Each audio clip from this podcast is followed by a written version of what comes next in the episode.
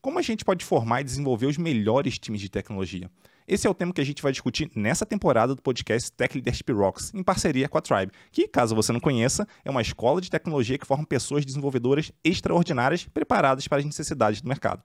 Eu sou Edu Matos, host do podcast e fundador da Escola Forja, onde a gente forma líderes na área de tecnologia. E estou aqui com João Duarte, mais conhecido como JD. E eu sou o JD.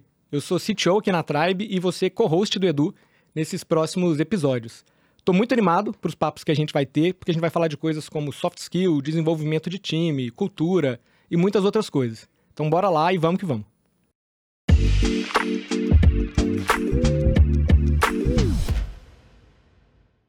Estamos aqui com mais episódio do podcast Tech Leadership Rocks. Dessa vez a gente vai falar sobre um ambiente, né, com onde as pessoas curtam trabalhar, onde elas desejem trabalhar e se desenvolver. E a gente está aqui com a Karen Sandoff. É muito prazer receber você aqui. Obrigada, obrigado. Obrigado pelo convite de estar aqui com vocês, batendo esse papo. Boa, muito massa. A gente também está aqui com o Robson Ventura. Diga aí, Robson, tudo bom? Pá, tudo bem, gente? Prazer compartilhar um pouquinho aqui com vocês esse momento aí. Super bacana. Boa, e como sempre nessa temporada aqui, eu tô com o JD também. Fala aí, JD. Boa, e aí, pessoal? Prazer estar aqui mais uma vez. Estou animado pro papo. Boa, muito bom. Eu queria começar aqui já pedindo pro pessoal se apresentar um pouquinho melhor, né? Então, eu nem cheguei a falar, mas a, a Karen, ela é VP de People, Performance e Delivery na Acreditas.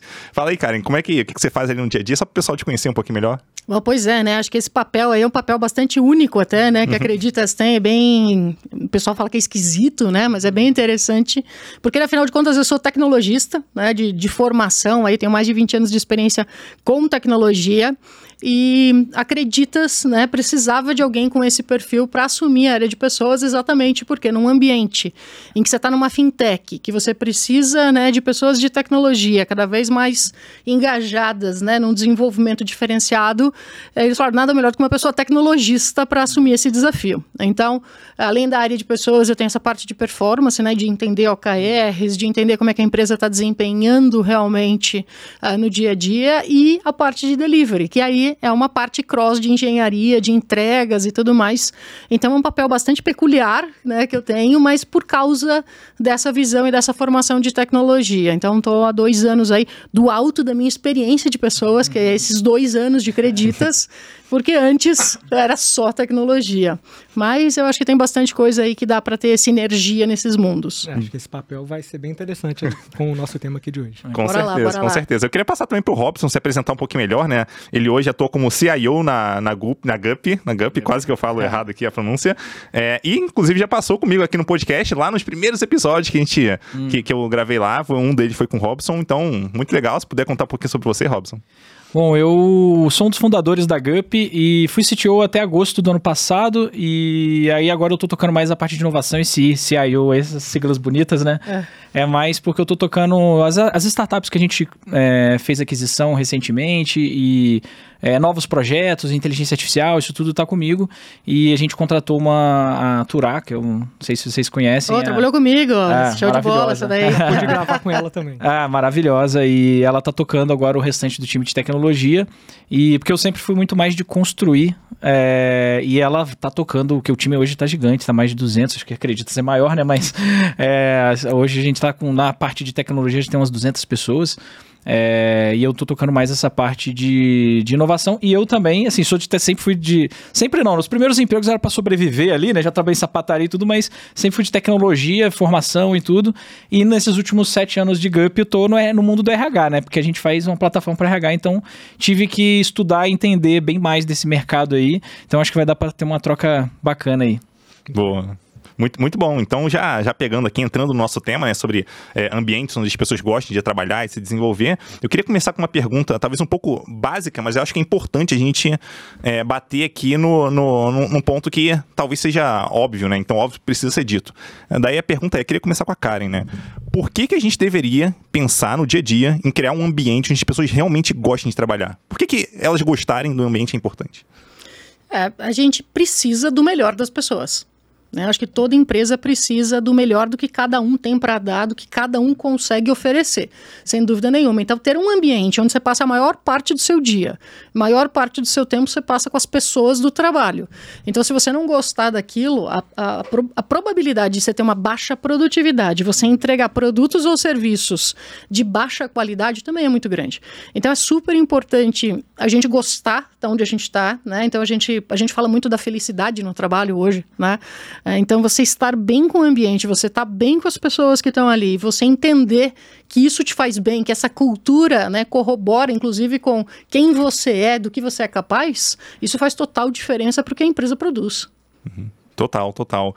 E, e, eu olho muito pro lado, assim, também pessoal, né? Porque, como líder, eu me preocupo de fato se as pessoas, não só pelo resultado em si, mas por elas gostarem também. Isso para mim faz a diferença, a parte pessoal também da coisa. Uhum. É, é, daí eu queria até passar pro, pro Robson aqui, já perguntando, né? Beleza, tipo, a gente entendeu por que, é importante criar um ambiente onde as pessoas gostam de trabalhar, mas a questão é, o que, que faz elas gostarem no ambiente de trabalho delas? Uhum.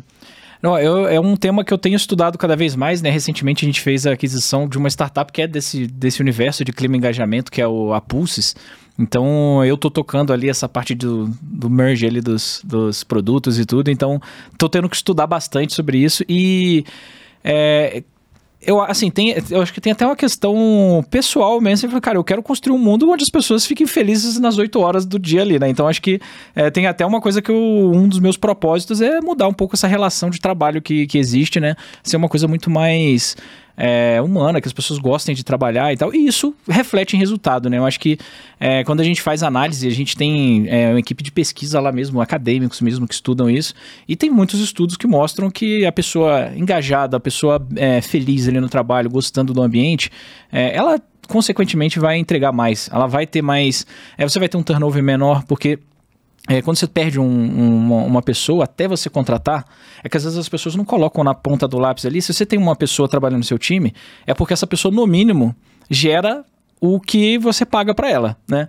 Então, se você ficar cinco meses sem alguém preenchendo aquela posição, você está perdendo aquele, aqueles cinco meses de produtividade ali dentro do seu time. Então, redução de turnover e assim, é, é, questão de produtividade mesmo. Quanto mais tempo a pessoa fica ali, ela já conhece bem o produto, conhece o business. É, é aquela coisa do a pessoa vê um problema na plataforma, ela já lembra qual o arquivo e onde está é, o código que faz aquilo ali quando você trabalha muito tempo no, no, no code base, né? Então, eu acho que, que tem essa questão de um pouco do lado meu pessoal, mesmo de visão de mundo, que eu quero que, pô, fazer o mundo ficar melhor, não ficar é, explorando as pessoas. É, e também esse lado que isso traz produtividade. Então, é, enfim, em diversos temas, tanto na entrega em si, quanto em prevenção de turnover, ou até de saúde mental, né, que é um tema que tem ficado bem, é, bem quente aí nos últimos tempos, né, pandemia, as pessoas ficaram trabalhando de casa, sem contato, e reunião, que às vezes uma emenda na outra, né, no, no escritório você tem um cafezinho, você para, e na, no remoto ficava uma reunião emendando na outra, então tem uma série de, de fatores aí que, que colaboram para qualidade de vida das pessoas ali no dia a dia e que traz bastante resultado. É, e eu acho que tem, tem uma questão que é, a gente é um subset da sociedade, como empresa. A gente acaba tendo reflexos na empresa do que a sociedade é.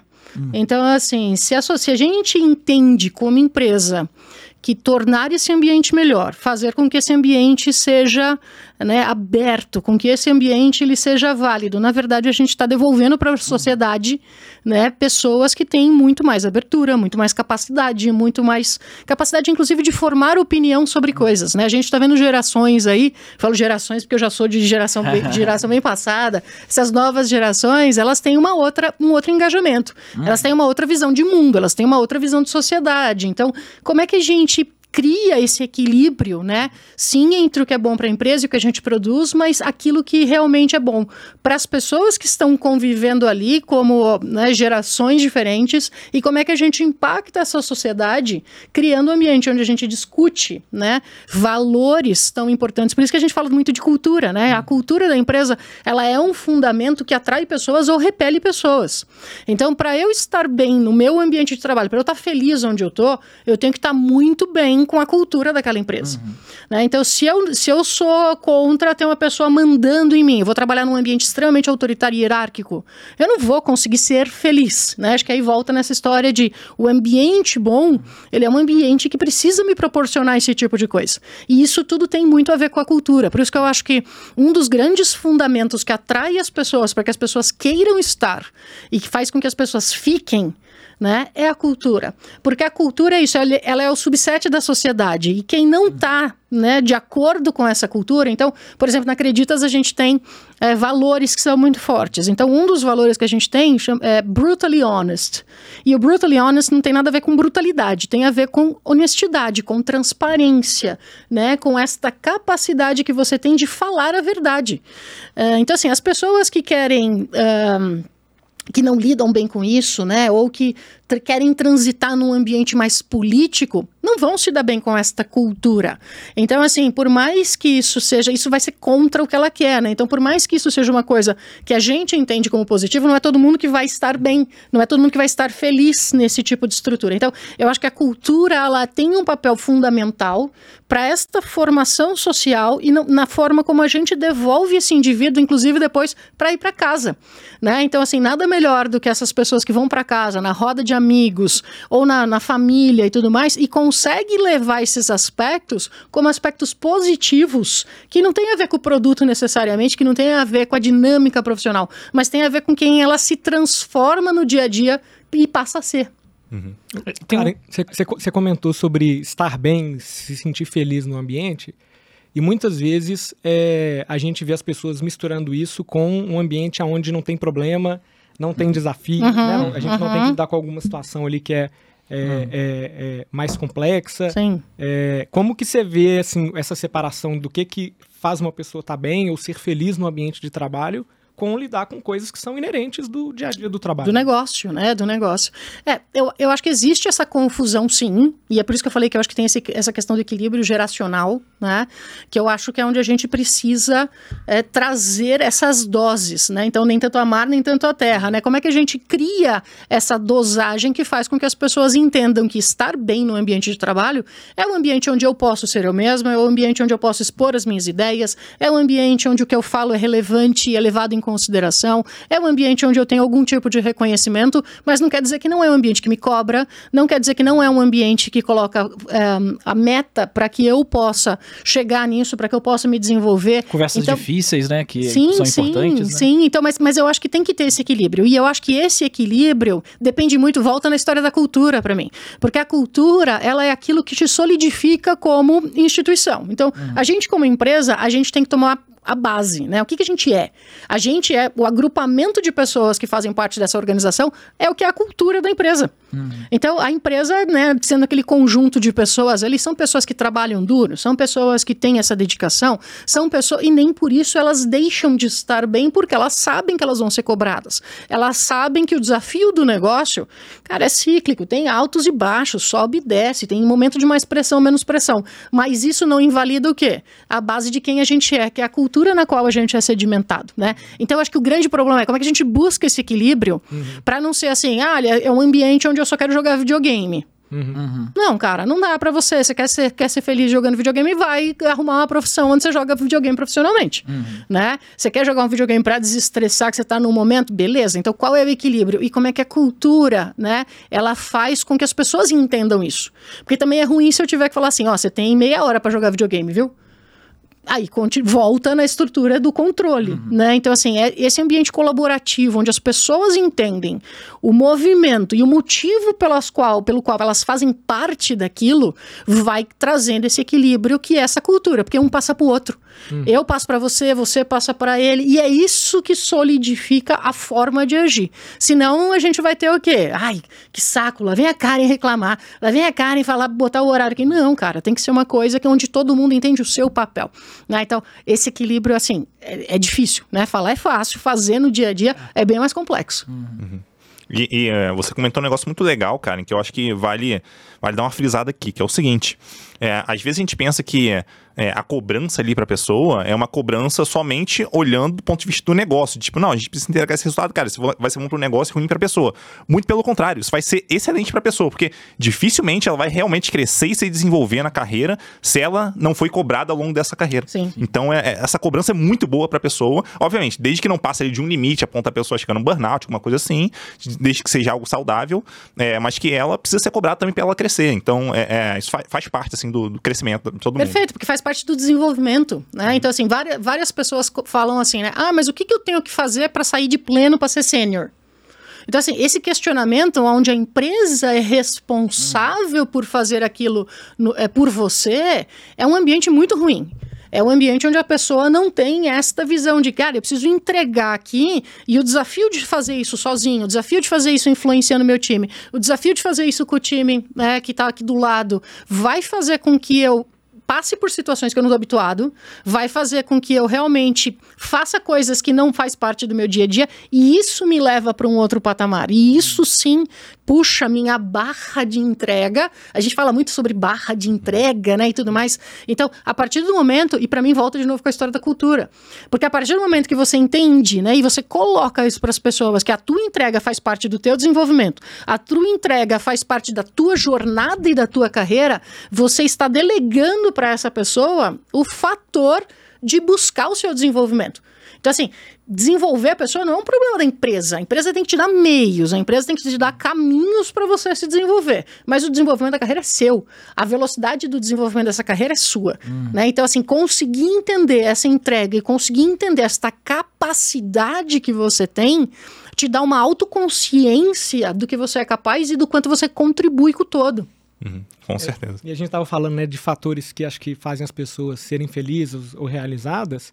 E eu acho que conseguir alcançar os resultados uhum. de crescimento ou de entrega de negócio é uma das coisas que causa realização nas pessoas. Perfeito. Que... Com certeza. Então, esse tipo de crescimento de entrega, ele vem com um desafio, ele vem com algum nível ali de, de resultado, de meta esperado e que faz a gente ir além, né? Coloca a gente ali um pouco no, no, no fora da zona de conforto no olho do furacão, às vezes, para esse né? tipo de desenvolvimento. Né? Sim, é, eu acho que até uma coisa de que eu percebo de maturidade é, de uma pessoa desenvolvedora ali na jornada é às vezes quando ela começa a se preocupar mais com o resultado do que como, com a forma como vai ser feita a coisa. Então, quando a gente está no começo da carreira ali, a gente quer explorar e fazer arquiteturas mirabolantes, estuda o que, que o Netflix faz, o que, que o Google faz, e às vezes um negócio simplesinho ali entrega. E quanto mais madura a pessoa vai ficando, mais ela preocupa assim, não, mas cara, qual o problema eu quero resolver do usuário? É, que às vezes a pessoa já chega com a solução e ela questiona, não, mas peraí, vamos, vamos entender a dor e vamos ver se essa daqui é o melhor caminho. Então, eu sinto que até a, essa mudança de cabeça assim, do resultado, de preocupar mais com o resultado, é um ponto de, de amadurecimento.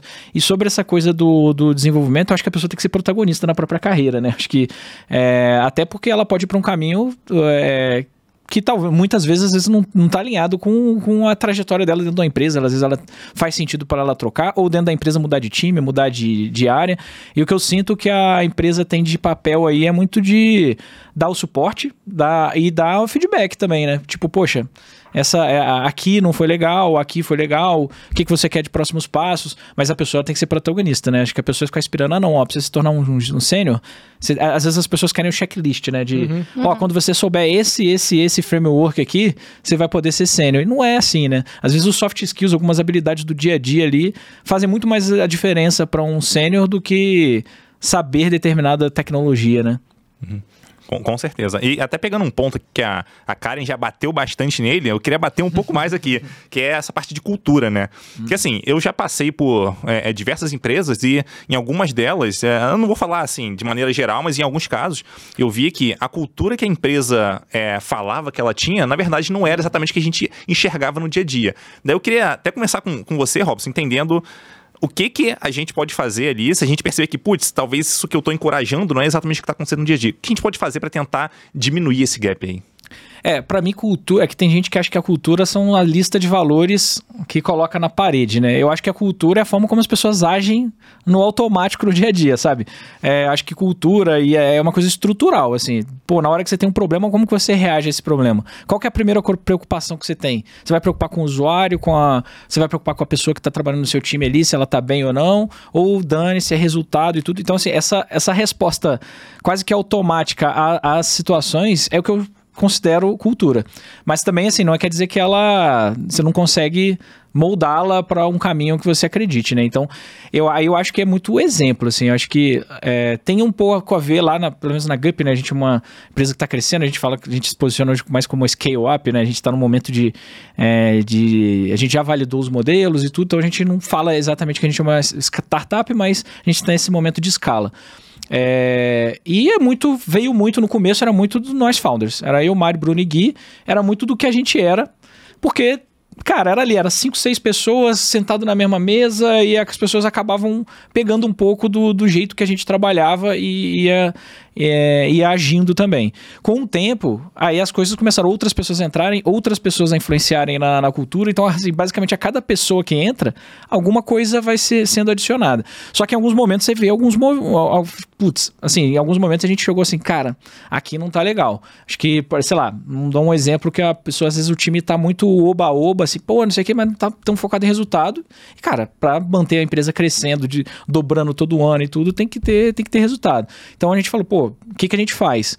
Pô, a gente tem que mudar o nosso comportamento nas reuniões. A gente fala de resultado quando você vai fazer one-on-one com, com uma pessoa do seu time. A gente, quando vai fazer reuniões gerais, a gente fala de resultado. Então, só de você começar a mudar alguns comportamentos, do que você olha, do que você cobra do time ali, é, você já começa a mudar um pouco o comportamento, as pessoas já começam a falar mais é, de resultado no dia a dia. Então, é, para mim é isso, assim, cultura é a forma como as pessoas agem, mas não quer dizer que você não consegue moldá-la. Acho que, e exemplo, só escrever foco em resultado, mas no, no, dia a dia você nem fala de resultado, ninguém vai seguir isso. As pessoas vão fazer o que elas querem, né? Então, é, eu acho que é exemplo, dia a dia. E é disciplina, às vezes. No começo, depois vira quase que automático. Mas eu acho que no começo, quando você quer mudar uma coisa, é disciplina. Sabe? Por exemplo, cultura de one-on-one. -on -one. No comecinho da GUP, a gente ia liderando meio assim. Depois a gente chegou um momento falou, cara, acho que a gente tem que ficar um pouco mais próximo do time, o time tá crescendo, que tem uns números ali, né? Quando era 5 pessoas era uma maravilha, 15 já começou assim, passou de 30 já Aí, a gente começou a ter que começar a ter uma liderança, proximidade, one on one. E a gente, aí, cara, comecinho, one on one era difícil. A gente falava com o líder, pô, não fez one on one, tem um mês que não faz one on one com, com o time. Há dois meses sem fazer one on one, é disciplina. Cara, hoje é assim, eu apostaria que é difícil ter um líder que não faz pelo menos de 15 em 15 dias na GP. Obviamente, eventualmente pode ter algum problema de não fazer, mas acabar entrando na cultura. Depois fica automático, entendeu? Então acho que eu enxergo isso. É, dá pra gente moldar, mas com muita disciplina e, e exemplo, sabe? É, e, e, assim, eu, eu acho que essa parte de dar o exemplo é fundamental. Então, por exemplo, você quer uma liderança que seja hands-on, que é uma coisa que na Acreditas, por exemplo, a gente valoriza demais.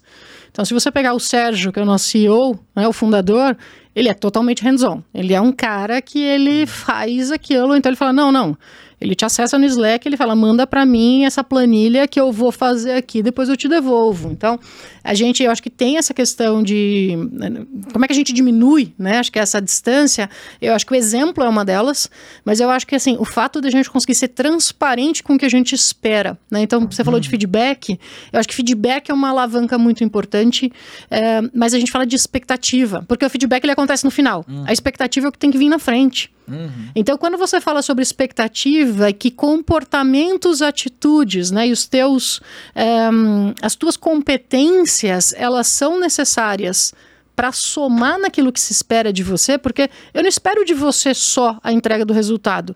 Eu espero de você que você se desenvolva. Eu espero de você que você contribua para o desenvolvimento de outras pessoas, dependendo do seu nível de senioridade. Então, falar sobre essas expectativas, eu acho que também cria mais proximidade entre o que, que a gente quer como empresa. A gente quer lideranças hands-on, a gente quer pessoas que uh, influenciem, a gente quer pessoas que uhum. cobrem e que e também saibam entregar. Então, acho que a expectativa com o feedback é uma das formas que, que, que eu vejo de, de diminuir essa distância entre o que a gente fala e o que a gente faz. E eu acho que a gente tem que ter abertura para escutar também as pessoas. Então, assim, no dia a dia, se você não escutar o que, o que a maioria, né? A gente não acredita, a gente fala que é a nossa tripulação, né? A gente é uma nave e essa nave voa tanto que a gente tem tripulantes e não empregados, nem nada assim, colaboradores, né? Então, se a gente não escuta a nossa tripulação, o que, que a gente vai fazer? A gente vai viver num outro patamar. Aí vamos viver naquilo que está escrito na parede. Então, quanto mais você escuta, então, ah, você tem que ter um canal de segurança onde as pessoas possam falar sobre coisas que elas talvez não tenham facilidade ou acesso para falar. Então, né, um uhum. canal como se fosse um canal de ouvidoria. Você tem que ter né, essa possibilidade de ter né, os business partners ou people partners, dependendo da, da, da, empresa, né, como chama, mas pessoas que consigam dar este apoio, né, seja um apoio psicológico, né, você está falando de questão de saúde mental, seja um apoio psicológico, seja o que for, para que essa cultura ela possa ser vivida, para que ela possa ser efetivamente exercitada. Então, eu acho que tem vários fatores, vários componentes aí que estão no dia a dia da empresa que a empresa precisa saber exercitar. Uhum. Né? E não só falar sobre cultura do alto de um pedestal, mas fazer com que esta coisa né, de, de conversa, fazer com que essa questão de como é que eu coloco isso nas práticas de gestão uhum. e liderança, eu acho que tudo isso vai criando um único ambiente, onde você deixa de falar de cultura e você passa a viver cultura. Uhum. Eu tenho um, só adicionando um, um, ponto, acho que a Karen falou uma coisa que eu achei é, legal, que é a da, de escutar.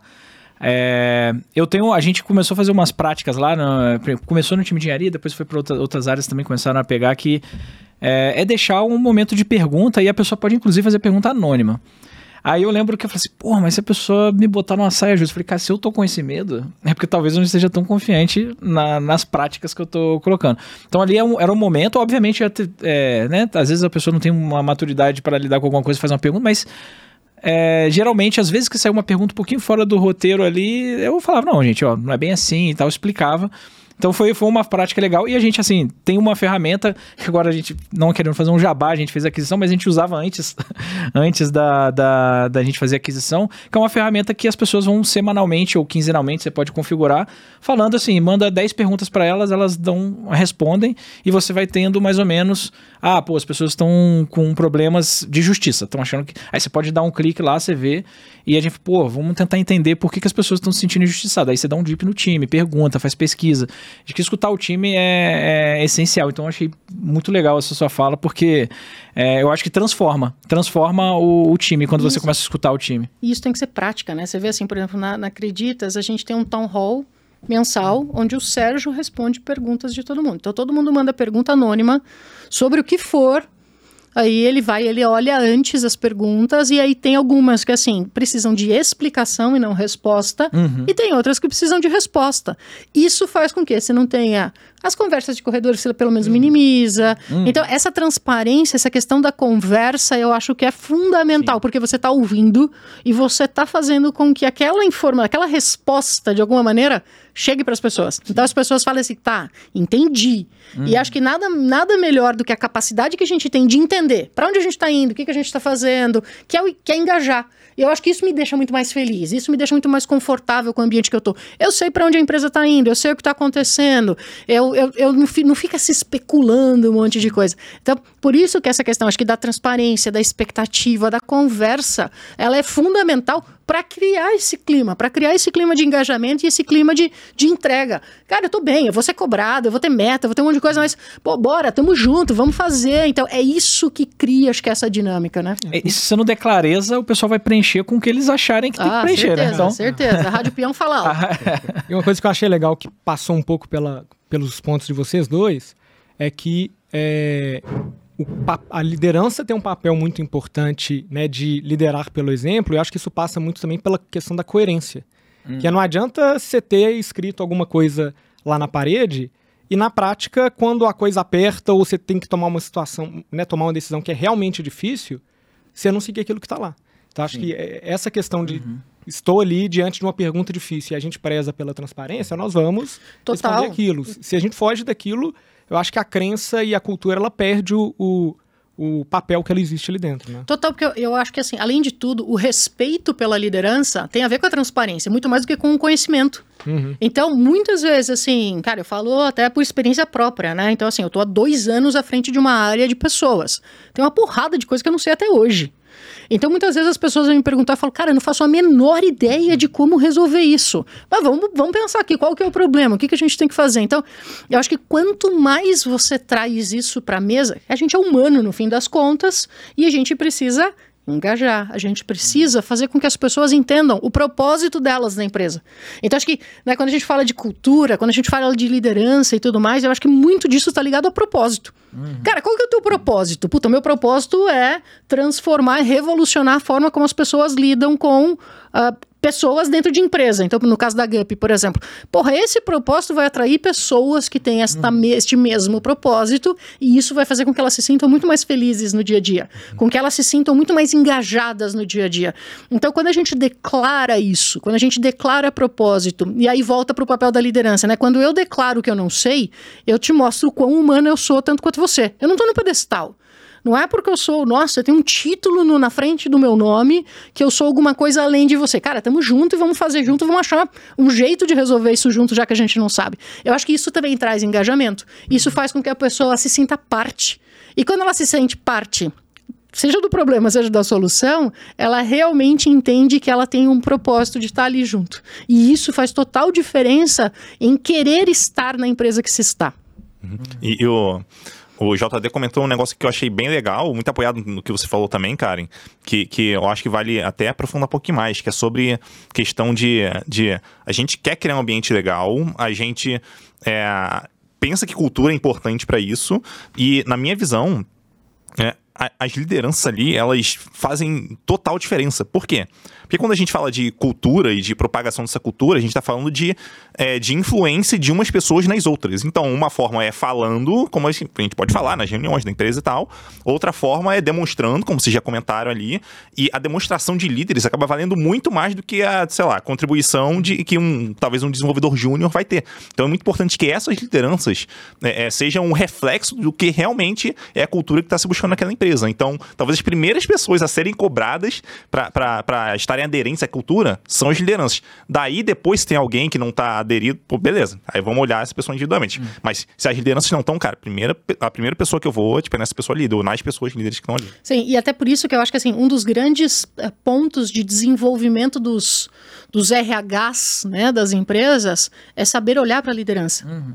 Porque a formação e o desenvolvimento de liderança, ele é muito particular ele é muito, ele é muito específico, né? Quando a gente fala de o que, que a gente cria de potencial na liderança e esse potencial chega aonde quando a gente fala de performance daquele time e, portanto, de performance da empresa baseado na performance do time. Então, é uma cascata, né? É um link de coisas que a maioria das empresas não está preparada para fazer essa associação.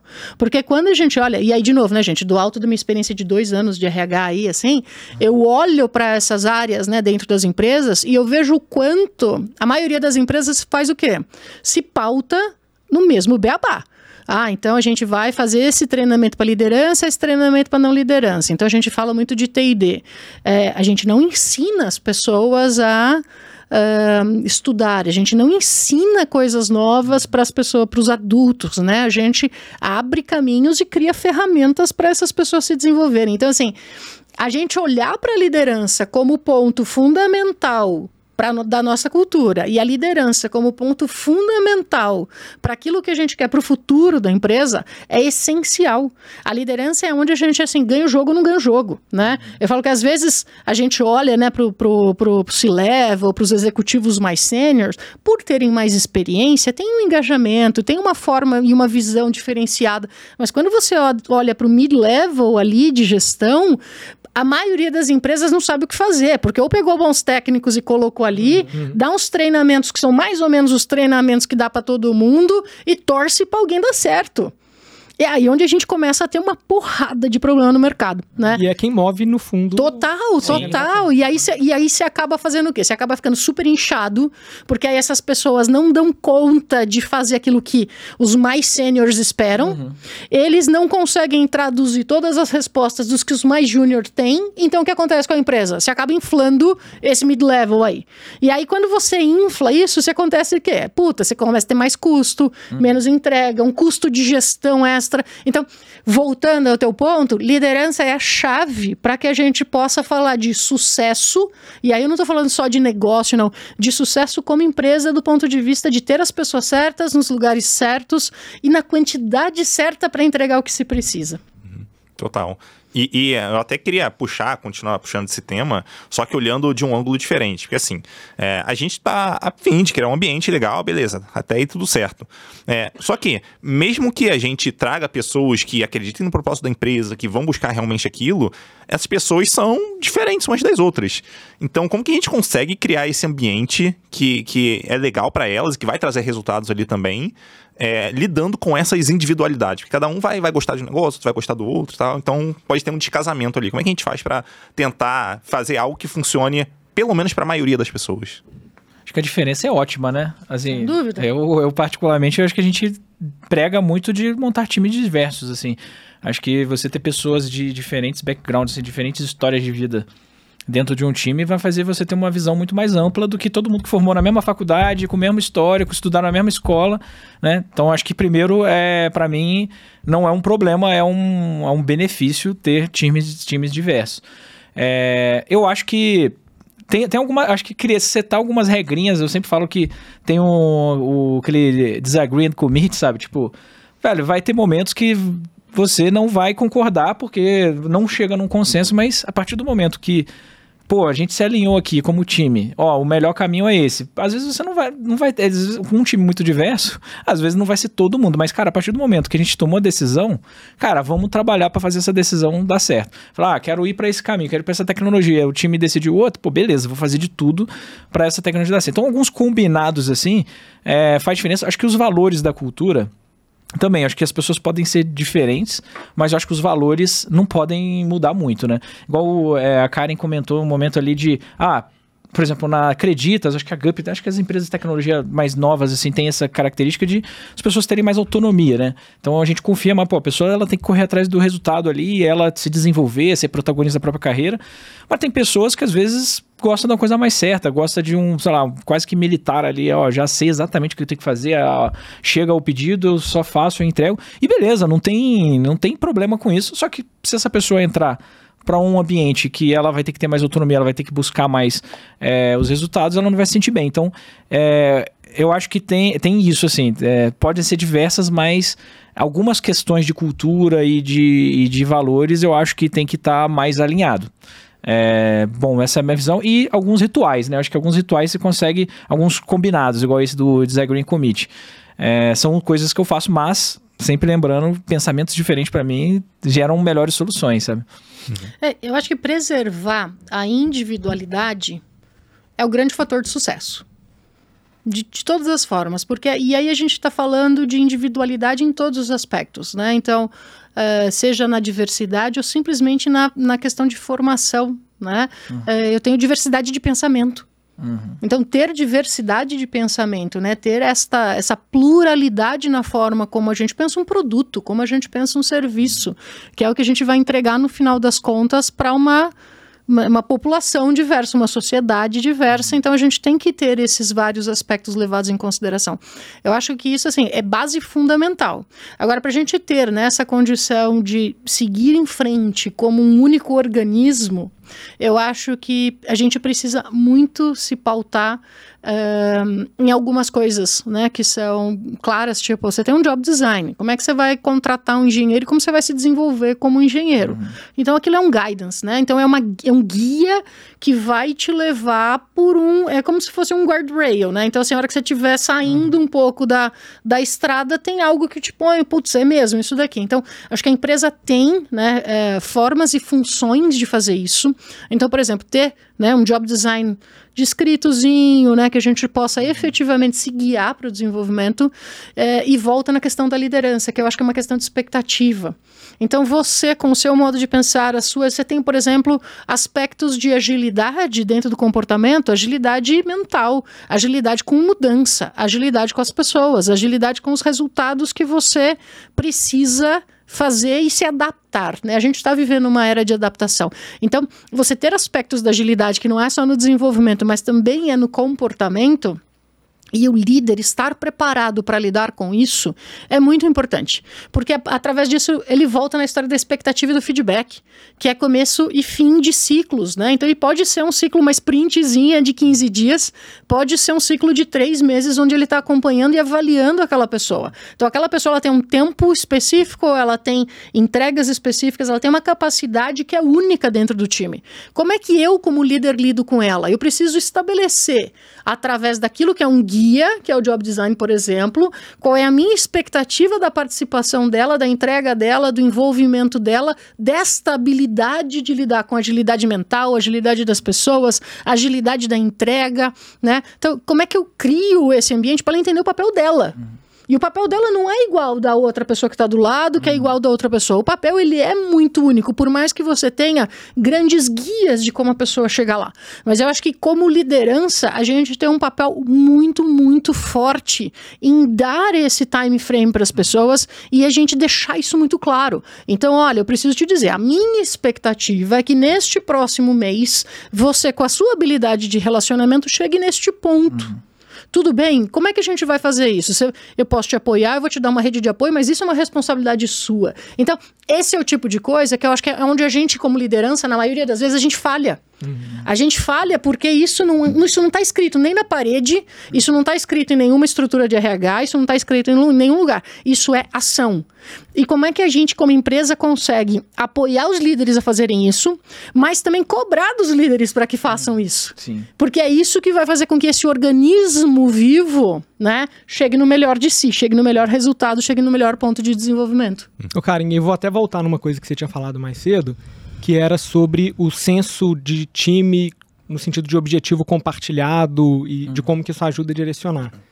É, e assim, juntando talvez as duas coisas que a gente comentou, é, eu vejo muito que é, esse, existir esse senso de time e de objetivo comum é uma forma muito legal também de lidar com é, essa diversidade, de, de, convergir essa diversidade é, e de ajudar as pessoas a lidarem com isso. Porque se a gente tem um objetivo em comum, é um pouco do disagreeing commit que o, que o uhum. Robson comentou. A gente é, quer chegar naquele objetivo.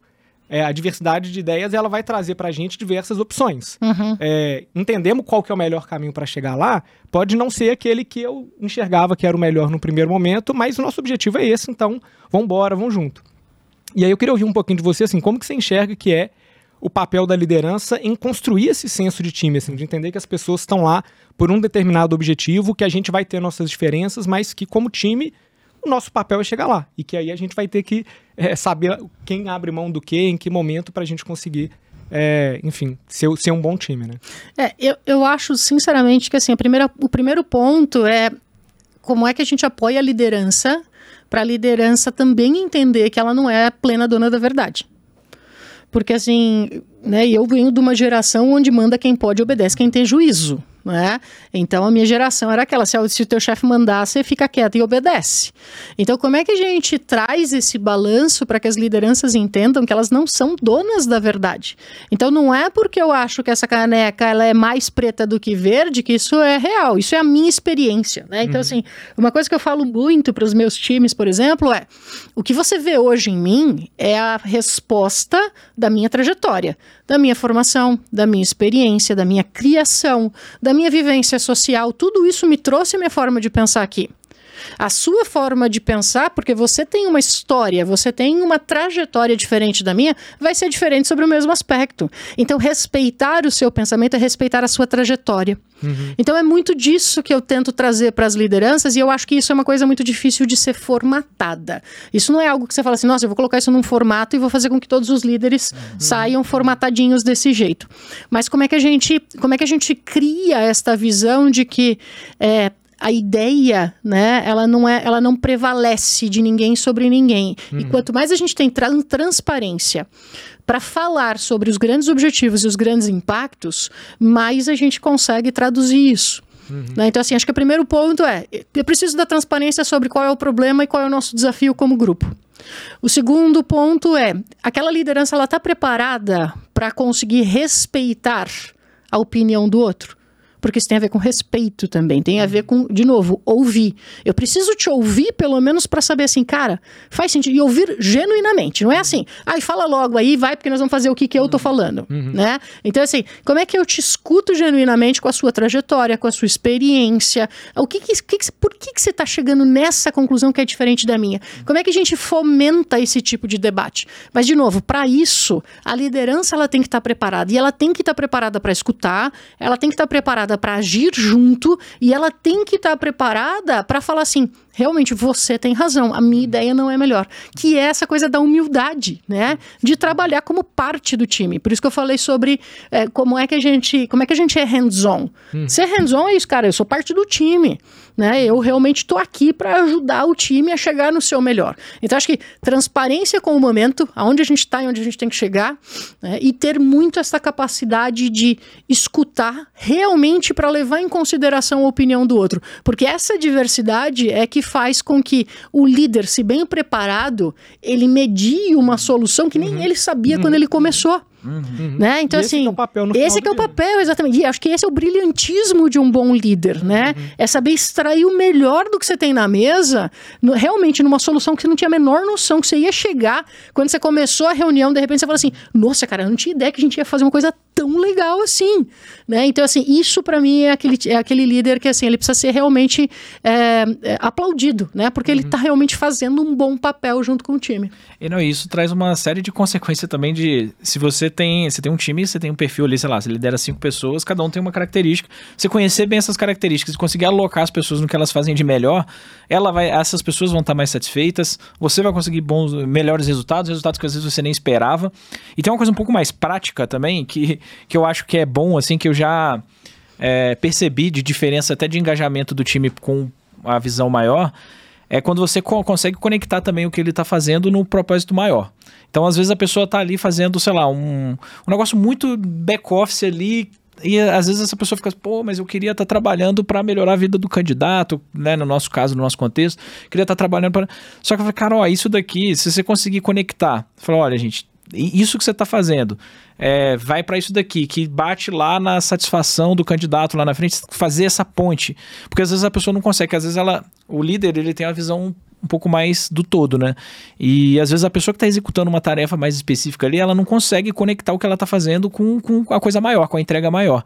E isso também ajuda a direcionar a pessoa para ter esse sentimento de, pô, beleza, eu estou fazendo um negócio aqui, é, mas isso daqui vai colaborar com o time como um todo, com a área como um todo, ou com a business unit ali como um todo. Então, isso daí faz diferença na prática. É um negócio que é fácil numa, numa, numa conversa, numa reunião de alinhamento, você consegue dar, o, dar esse direcionamento, mas que tem um resultado interessante também. Legal. E, e, eh, voltando um pouquinho no, no ponto de individualidade, acho que a gente já frisou bastante aqui ah, como que é interessante né, as pessoas conseguirem trazer o, o, o que elas realmente são ali pro, pro dia a dia. Acho que isso é interessante. É, agora eu queria olhar para um outro ângulo, porque assim, dá pra gente usar esse mesmo argumento para aquela pessoa que tem uma atitude tóxica que tá trazendo um resultado negativo. E, tipo, não, aquela pessoa é realmente daquele jeito, deixa ela fazer do jeito dela. Isso não é muito legal. Inclusive, eu, eu já vi, assim, diversas vezes, em empresas onde eu trabalhei, pessoas tendo comportamentos muito ruins e elas demoraram muito tempo para ser demitidas, isso quando foram demitidas, porque nem todas foram. É, daí eu queria entender de vocês como que a gente consegue lidar com esses casos, né? Porque assim, às vezes a pessoa realmente é importante fazer um trabalho ali, cara, a gente naquele momento não consegue viver sem ela. Então como que a gente consegue lidar com a pessoa, ela tendo uma atitude ali um pouquinho mais tóxica, a gente talvez tá com receio ali de demitir a pessoa naquele momento. Como é que a gente lida com esse caso? Assim, do depende do nível de toxicidade também, né? Eu acho que tem coisas pra mim que são inaceitáveis e não interessa se essa pessoa. É que assim, se tem uma pessoa essencial que seu business acaba se ela sair, a organização das coisa coisas errada, tá, né? tá errado, né? Já começa que tá, tá com problema aí. É, mas óbvio que tem pessoas que às vezes são mais importantes, são importantes ali, vai, você vai sentir com a saída da pessoa. É, mas assim, tem coisa pra mim que não é aceitável, assim, tem determinadas condutas, cara, que pra mim é demissão na hora, assim, se a pessoa desvia alguma coisa eticamente ou até, sei lá, questões de discriminação, alguma coisa assim, eu acho que são, só tem coisas dos nossos valores que não são aceitáveis e a gente, eu acho que não pode demorar muito. Só que ah, o que acontece, eu acho que nesses casos, às vezes nem sempre a liderança tem essa visão tão clara de que essa pessoa é tóxica é, em determinado setor, em determinado ambiente. Às vezes, perto do líder, ela não é tão tóxica. Por isso que eu acho que tem que escutar o time, ter um ambiente de transparência e tudo para isso chegar também.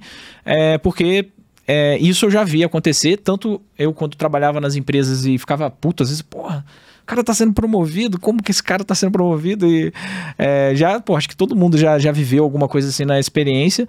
E eu falei, cara, no meu time eu não quero isso. Só cara, quando o time cresce, eventualmente acontece uma situação que você fala assim, pô, velho, eu não queria que acontecesse isso no meu time, eu já vivi isso, isso é horrível. Então você vai aprendendo algumas coisas, mas eu acho que criar um ambiente é, onde, por exemplo, a gente tem lá o Safe Space que é um lugar, é uma, uma plataforma que se a pessoa se sente é, atacada de alguma forma que ela e, e assim o safe space é, é, seguro né? Espaço seguro que essa pessoa vai poder fazer uma denúncia é, anô, assim anônima não é tanto anônima é um ambiente seguro porque é, às vezes é uma denúncia que a gente vai ter que investigar, fazer alguma coisa, né? Então, mas é só pessoas restritas que vão ter acesso e vão investigar essa, essa denúncia. Então, acho que tem isso. Só que isso é para casos extremos, né? É, e no dia a dia ali, essa, essa coisa da toxicidade da liderança é, por exemplo, a gente mede satisfação do time, se o time tá, como que tá o ambiente, igual eu falei, tem algumas dimensões, justiça, é, equipamento. Às vezes a pessoa tá puta porque, pô, meu computador fica travando aqui. Eu falei, gente, não, na moral, não é easy, eu não quero que você fique puto por causa disso, vamos trocar isso daí. Então, ter ferramentas, ter mecanismos de você escutar o que, que o time está sentindo, e muitas vezes tem que ser anônimo, né? Porque a pessoa pode se sentir não, não segura em, em botar o nome dela lá, então tem uma ferramenta que você começa a sentir e falar, pô, esse time aqui essa área aqui da, da, do time não tá, não tá legal, assim. Satisfação tá caindo, a galera tá com sentimento de injustiça. Aí não tem jeito, você vai ter que dar um dip ali, você vai ter que entrar, investigar, e às vezes você vai pegar essa liderança ali, ou às vezes não é nem a liderança, às vezes é um pai, o líder tá sendo, é, não tá tendo essa visibilidade e tem que tomar ação. Mas, enfim, resumindo, eu acho que é escutar o time. Uhum.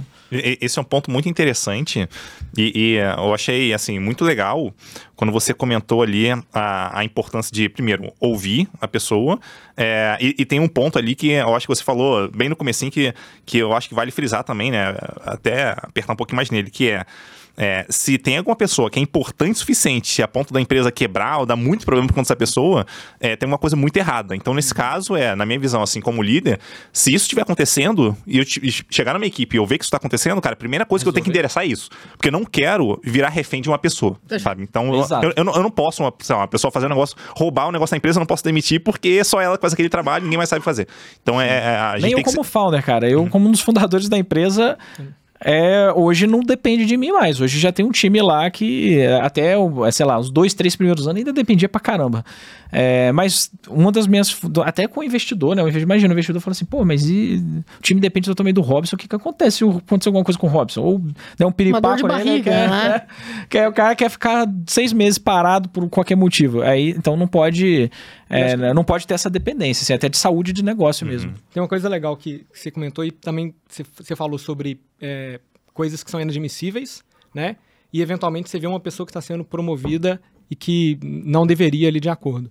E aí vou voltar lá para o ponto que a gente falou da coerência, né?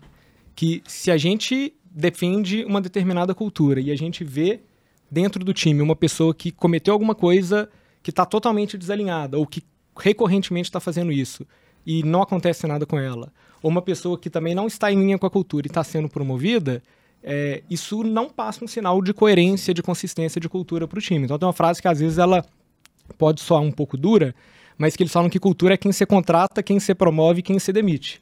E assim, em última instância, é, é, é, isso é uma forma muito direta de traduzir o, que, né, o que, que você espera. E por isso que eu acho que é legal o que o Robson trouxe do, do Safe Space, por exemplo, porque que nem na Acreditas eu presido o comitê de ética. Então, o comitê de ética é assim, eu tenho total autonomia para tomar decisão sobre qualquer caso é, que vai para o Safe Space. Né? Então, e lá a gente tem uma estrutura bem aberta que, assim, você pode falar. A gente faz de tudo para que as pessoas não fiquem reclamando da liderança no safe space, Sim. mas é, você pode falar sobre qualquer situação, seja desconfiança, né, seja processo que está sendo mal feito, seja uma situação de assédio, seja o que for. Então, você tem tudo ali. Então, depende, acho que, da toxicidade. Né? É, eu concordo que assim tem coisas que são inadmissíveis, né? Então assim eu, por exemplo, eu tenho essa autonomia, eu tomo essa decisão, vai desligar hoje. Isso é inadmissível. Olha, então assim, ah, mas essa pessoa é fundamental, não sei o que, não sei o que lá. Então vamos- chamar esse líder para conversar de ladinho, porque ele tá bem errado nessa história toda também. É, e cara, é, tem um mês, tem uma semana para passar isso para outra pessoa. Depende do caso, depende. Porque toxicidade é uma coisa muito relativa também. Então tem aquela pessoa que rouba, que aí acho que né, já é uma pessoa que tá faltando com a ética, e tem aquela pessoa que fala mal pelo corredor. Você vai pegar nessas nuances que são muito piores. Então, assim, é, depende, acho que, da nuance, mas eu concordo que, assim, tem limite para o que é aceitável e tem realmente essa, essa questão da gente depender de pessoas, né? Empresas como a Gup, ou como a Acreditas, ou como a Tribe, ou como a maioria das empresas hoje, é, é difícil de pensar que tenha funções, por exemplo, em que a gente tem uma, uma pessoa que é um ponto único de falha.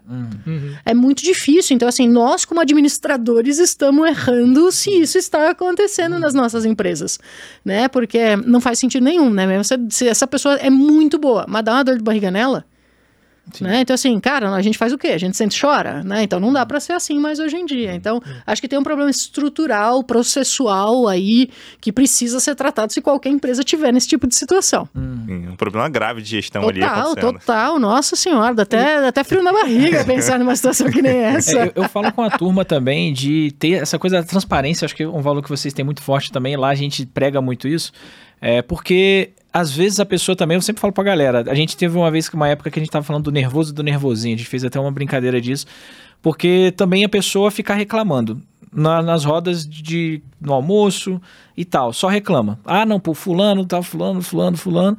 E também não leva pra liderança, não, não, não reclama nos canais oficiais ali que tem, que, que tem pra Mas espaço. adora falar no corredor. Mas adora falar no corredor. Essa Certeza. pessoa, ela tá sendo tóxica também. Sim. Porque, beleza, às vezes a outra pessoa tá, tá realmente errando, mas não tá tendo nem oportunidade de, de saber que as pessoas não estão gostando daquela ação e dando feedback. Então, gente, chamar pra tomar um café e, pô, cara, como, assim, acho que comunicação não violenta é, funciona pra essas situações que você, às vezes, não, a pessoa não é seu líder, ou é, é o seu líder, então você vai estar falando. né, tem, tem essa questão também, né, de, da, da pessoa sentir assim, pô, ele é meu líder, será que ele vai querer me demitir? Se eu não, cara, falar, é aquele negócio, se a pessoa te demitir por, causa, por você ter sido transparente, talvez essa seja a coisa melhor, errada. talvez Não, seja a melhor alguma coisa que possa errada, é. acontecer ali, né? Mas, mas, mas olha que interessante, né? Se, se a gente entende que a conversa de corredor ela é um problema para a cultura, portanto, para quem a gente é, né? Se a cultura é a união de quem somos, Uhum. né? Fomentar a conversa de corredor é um puta de um problema para qualquer empresa e para qualquer pessoa que está ali. Uhum. Se a gente tem esta capacidade de frear a conversa de corredor com qualquer um que escute, qualquer um que escuta isso, né, tem o dever de chegar e falar assim, Sim. cara, mas por que, que você tá falando? Deixa eu entender que você tá falando isso. Uhum. Né? Então, isso você já falou isso com a Sim. pessoa? Você já leu isso, sei lá, tá na intranet? Você já viu isso que estão dando a manchete? Você já, você já... Então, assim, o fato da gente agir, independente de ser só liderança, e aí eu acho que é onde a gente fomenta muito sobre quem a gente é. Né? Então a gente precisa fomentar muito essas conversas sobre o que, que a gente quer como empresa. Então a gente, como empresa, a gente quer chegar lá, então a gente tem este. é, isso, tá- esse caminho está muito bem traçado. Se as pessoas fazem parte disso, as pessoas começam a questionar isso. E a gente vê isso acontecendo. Né? Então, eu acho que como, não só como liderança, mas como, como, pessoas, como indivíduos dentro da empresa no dia a dia, esse é o tipo de coisa onde, quando você vê assim, você fala assim, cara, a nossa cultura tá boa, porque as pessoas estão indo lá e estão barrando isso.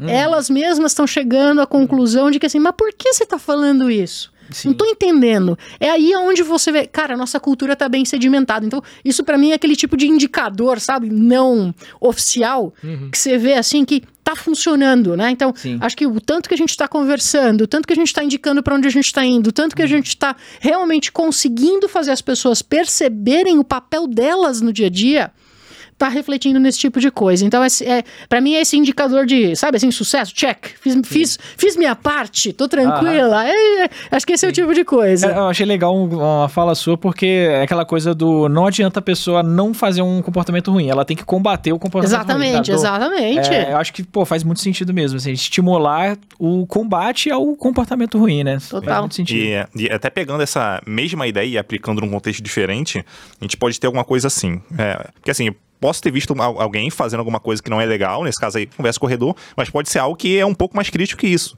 Então, será que eu vou ter que esperar a minha liderança agir com aquela pessoa? Talvez minha liderança não tenha nem visto aquilo. Né? Então, também é minha responsabilidade, talvez até denunciar num, num, num safe, safe space, alguma coisa assim, porque a pessoa pode ser que ela não consiga fazer, ela, sabe, ela sinta tão acuada que ela não Sim. consegue agir Sim, em cima daquilo. Então, é, é, dar espaço para que você também consiga ajudar a pessoa é importante. Tem até uma, uma, frase que o Alexandre Freire é, é, falou né, comigo quando ele participou aqui do podcast.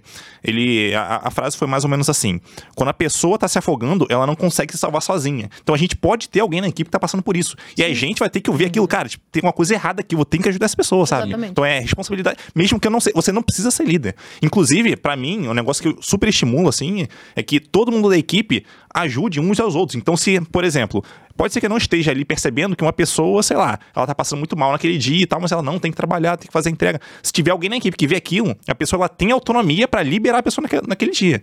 E nem eu posso falar, tipo, não, você não podia fazer isso. Não, eu já tô dando uma liberação prévia, sabe? De, cara, uhum. você tem autonomia para fazer isso. Todo mundo da equipe tem autonomia. Então, acho que é, é verbalizar isso para as pessoas, ele trazer isso para dar segurança, uma segurança maior para elas também é, enfim, pelo menos na minha visão, algo bem interessante. Não, é fundamental, sim. é fundamental isso, porque isso, de novo, corrobora para o que, que nos une aqui nos une nesse caso aí, puta, que a gente preza uns pelos bem, pelo bem-estar dos outros. Sim. Então, assim, isso nos une, isso faz com que a gente fique bem. E eu tenho certeza que se eu ficar doente, meu time vai falar, meu, fica em casa de boa que a gente uhum. te cobre aqui.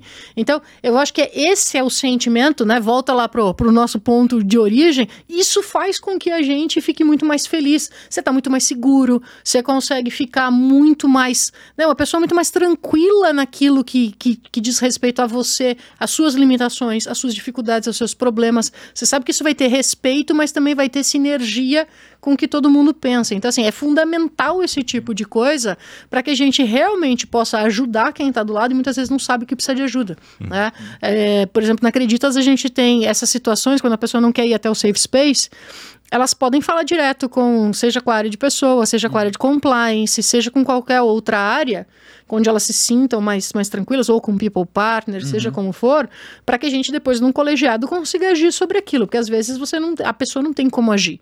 Uh, mas esse fato, de, né, de novo, volta na história do ouvir.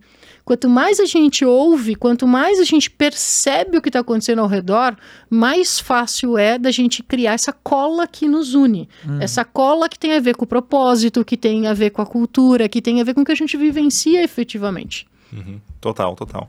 E para finalizar aqui, eu queria pedir para vocês passarem um recado para quem estiver é, ouvindo ou assistindo a gente é, em relação ao que, que vocês acham que é, talvez seja o principal ponto para uma liderança tocar ali na equipe para melhorar o ambiente da equipe. Eu acho que é, é, tem muita coisa que dá pra fazer, é difícil, Nossa, né? Senhora. Resumir isso aí. Mas aí fica o desafio aqui pra vocês darem um recado aí, né? vocês é, acham mais é, importante. É, pergunta de um milhão de dólares, né? A gente pode abrir uma outra empresa é, e ganhar um dinheiro, quem sabe, né? Bom, eu, eu acho que assim, falando do ponto de vista de liderança, né, eu acho que tem muita coisa, né, para fazer, tem muita coisa para melhorar, mas é, eu acho que faz muita diferença estar junto realmente, né? Então, assim, é aquela coisa de genuinamente você se entregar para os momentos que você tem com as pessoas. É, então, assim, eu conheço muitos líderes que fazem one-on-one e estão no telefone lá. Ah, é? Uhum. Ah, tá. Tá, fala aí. E aí, como é que estão as coisas? Quer dizer, a pessoa não está ali presente, ela não está realmente interessada, ela não está realmente enxergando o outro. Porque como é que você vai ver esse tipo de situação aí que a gente falou de, puta, você está doente, você está passando por alguma situação, tem, sei lá, você teve uma baixa na sua entrega, ou, nossa, você está explodindo, o que está acontecendo? Uhum. Você perceber o outro tem a ver com esta conexão. Então, acho que a gente fala muito de conseguir se conectar, né? Então, como liderança, é, gaste o seu tempo, né? Realmente com aquelas pessoas naquele momento, né? Então, uhum. invista o seu tempo naquele momento para resolver aquela situação ou para se dedicar àquelas pessoas, porque isso só vai potencializar o resultado da equipe, né? Acho que essa para mim seria a dica de ouro, né? Acho que essa dica de ouro, ela, ela, claro que somada a uma série de outras coisas, de estruturação, de processos, de um arcabouço de conhecimento que um líder precisa, vão potencializar o resultado, acho que tanto do líder quanto do liderado. Mas acho que para mim isso é uma regrinha de ouro que faz muita diferença, inclusive na construção de confiança do time, uhum. né? Que faz com que o time consiga efetivamente entregar melhor. Uhum. Legal. Bom, eu, eu acho que um papel importante é dar um norte, né? Eu acho que o time tem um propósito ali, cara, para onde estamos indo nesse semestre, né? A gente usa ferramentas de gestão, OKRs, esse tipo de coisa, mas é, dá, ó, gente, nosso grande objetivo desse ano é chegar lá no final do ano, ó, que a gente vai estar tá feliz comemorando, tomando cerveja. É se a gente atingir isso, isso e isso. Então, esse norte eu acho que é legal que engaja todo mundo. É, aí tem uma coisa que a Karen falou que para mim é essencial, que é é, alinhamento de expectativa e depois dar o feedback de como que foi, né? Tava dentro da minha expectativa essa execução e não, e dando o, o guide ali. E, cara, ouvi, né? Acho que eu ouvi o time genuinamente. Isso é, faz muito sentido, porque, de fato, assim, se ah, não, tem, tem, é, teve uma época que a gente, a galera não sabia muito como fazer one on one, a gente tava com liderança crescendo rápido pra caramba e botando, promovendo um monte de gente pra liderança, e as pessoas não sabiam, às vezes, como fazer um one on one, a gente fez um template. Cara, a galera seguia roboticamente o template, sabe? Tipo, ah, é, como foi Perguntei a sua... Perguntei como está o seu dia. Tipo a pessoa respondeu que sim, sabe? Né? Tipo é. E não é, assim, se você se interessar genuinamente, eu acho que o template ali é legal para te guiar, assim, cara, quais são os outputs que você tem que ter de um, de um, de um one-on-one. -on -one. Mas, cara, se interessar genuinamente pela pessoa, pela ela tá bem. Porque aí é, é nessa hora que você pega o... Ela fala, às vezes, vai estar tá bem? Não, tô bem. Mas, às vezes, pela expressão dela, você vê que ela não tá bem, né? Então, eu acho que é, ter essa conexão de fato, respeitar a individualidade, enfim, é uma, um monte de, de, de coisas, mas eu, eu acho que é esses pontos que eu falei aqui são os que eu acho que dão mais... Porque não adianta nada você aplicar um monte de outras técnicas ali se você não tá genuinamente preocupado com o seu time, sabe? Uhum. Total, total. É, bom, muito obrigado pela presença de vocês, Karen, Robson, é, JD também comigo, como sempre, né? Então, um abraço para vocês, foi muito bom ter vocês aqui e até a próxima, a gente se vê por aí. Obrigado, gente, valeu. Obrigado, tchau, gente, tchau. até a próxima. Esse episódio teve o apoio da Tribe, escola de tecnologia que forma pessoas desenvolvedoras prontas para as necessidades do mercado. Ao longo de quase 12 meses, elas aprendem habilidades técnicas de programação e, além de codar, também aprendem soft skills e têm acompanhamento de um time de carreira, desenvolvendo todo o necessário para chegar com tudo e crescer junto com a sua empresa. Para saber como contratar os talentos de tecnologia formados na Tribe, é só acessar hubtribe.com. Acesse o link na descrição.